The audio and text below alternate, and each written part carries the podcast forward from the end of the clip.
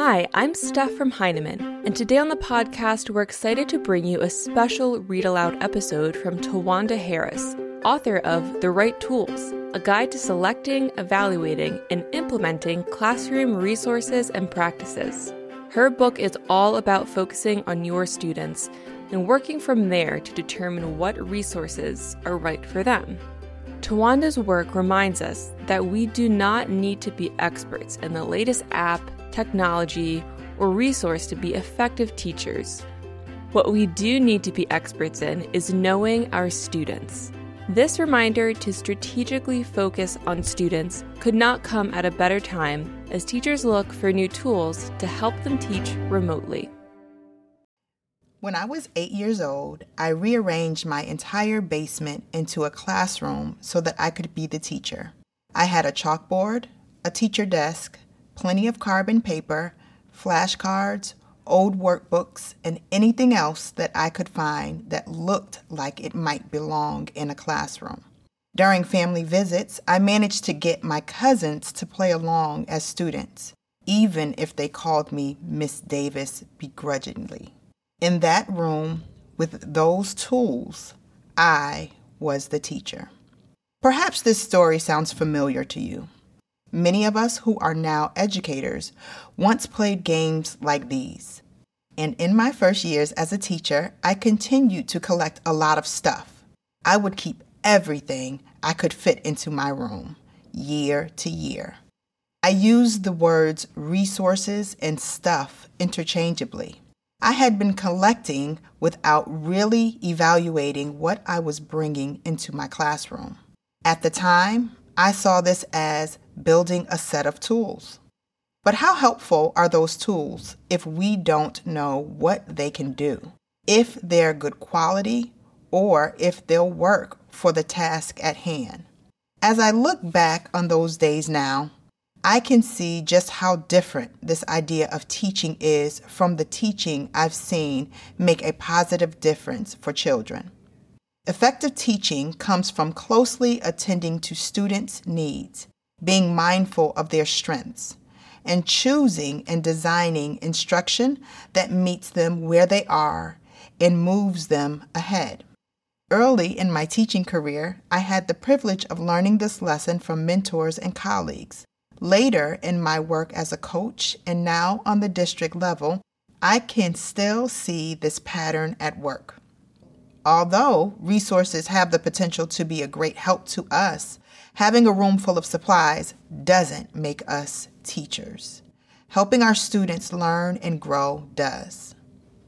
Today, we often find ourselves facing a dizzying array of materials and resources, whether they be a box of dusty skill cards handed down from a retiring teacher, a professional book passed on by a colleague, a unit plan saved from a previous year, a teacher's manual found in the back of a storage cabinet, a procedure recommended by a supervisor, a program required by a district, a book reviewed on a blog, a set of activities discussed on Twitter, a chart found on Pinterest, a unit downloaded from a website, or a strategy highlighted in a brochure or an email.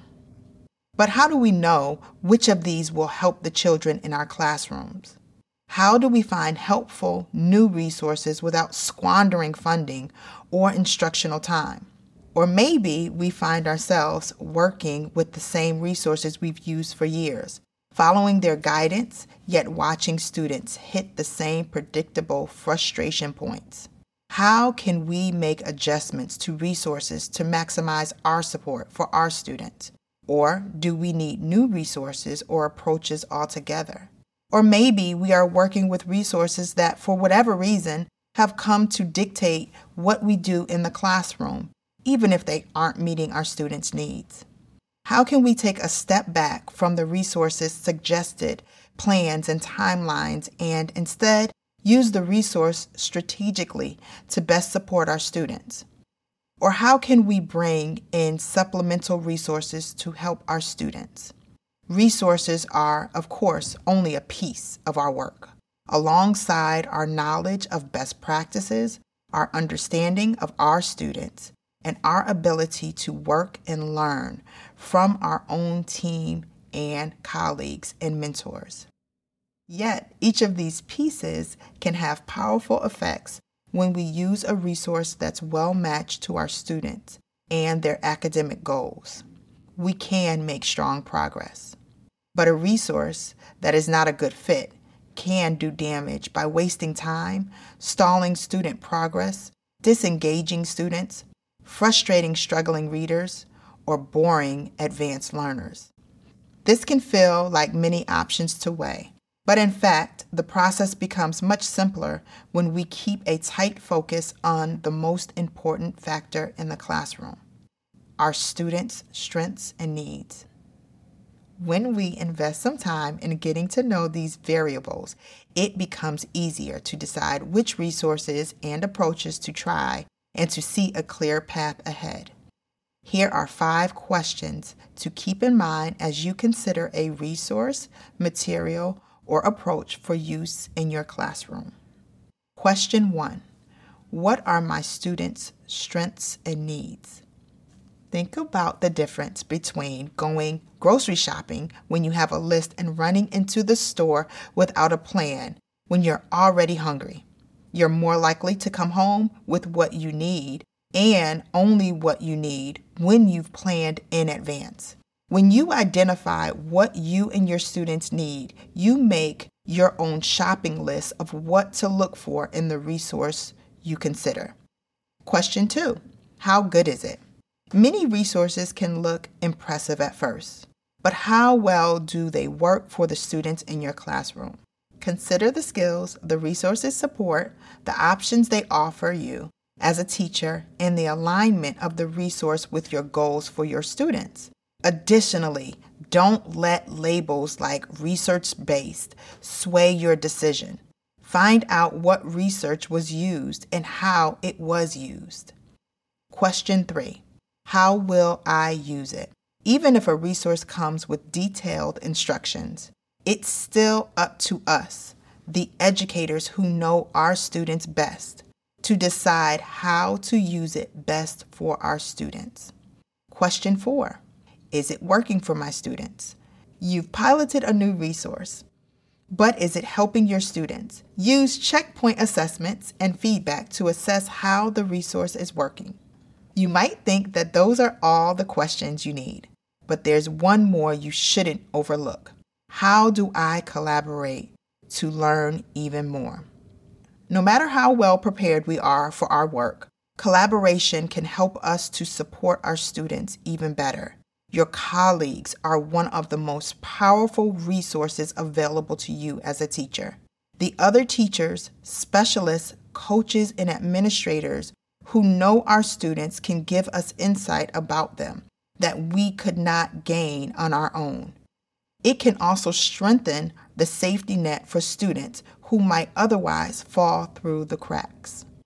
In my experience, time and time again, I've seen students respond positively when a teacher is intentional about what he or she places before them. Every opportunity that we have with our students is an opportunity to stretch their thinking. Providing strong resources and best practices aligned with what our students need from us fosters an environment for real learning in which students are doing the heavy lifting. Because as we know, when we do most of the talking, then we, not our students, do most of the learning. As the experts who are entrusted with our students' learning, we must be protective of the children in our care, always asking ourselves, what's working, what's not working. Our thanks to Tawanda for sharing this read aloud with us. You can follow Tawanda's work on Twitter at Dr. T. Harris. Her book, The Right Tools, is available now from Heinemann.com. Learn more and download a sample chapter at blog.heinemann.com. The Heinemann Podcast is a production of Heinemann Publishing. It is produced and edited by Steph George. Sound mixing by Steph George. Our creative producer is Lauren Audette. And our executive producer is me, Brett Whitmarsh. To learn more about the Heinemann Podcast, visit blog.heinemann.com. Thanks for listening.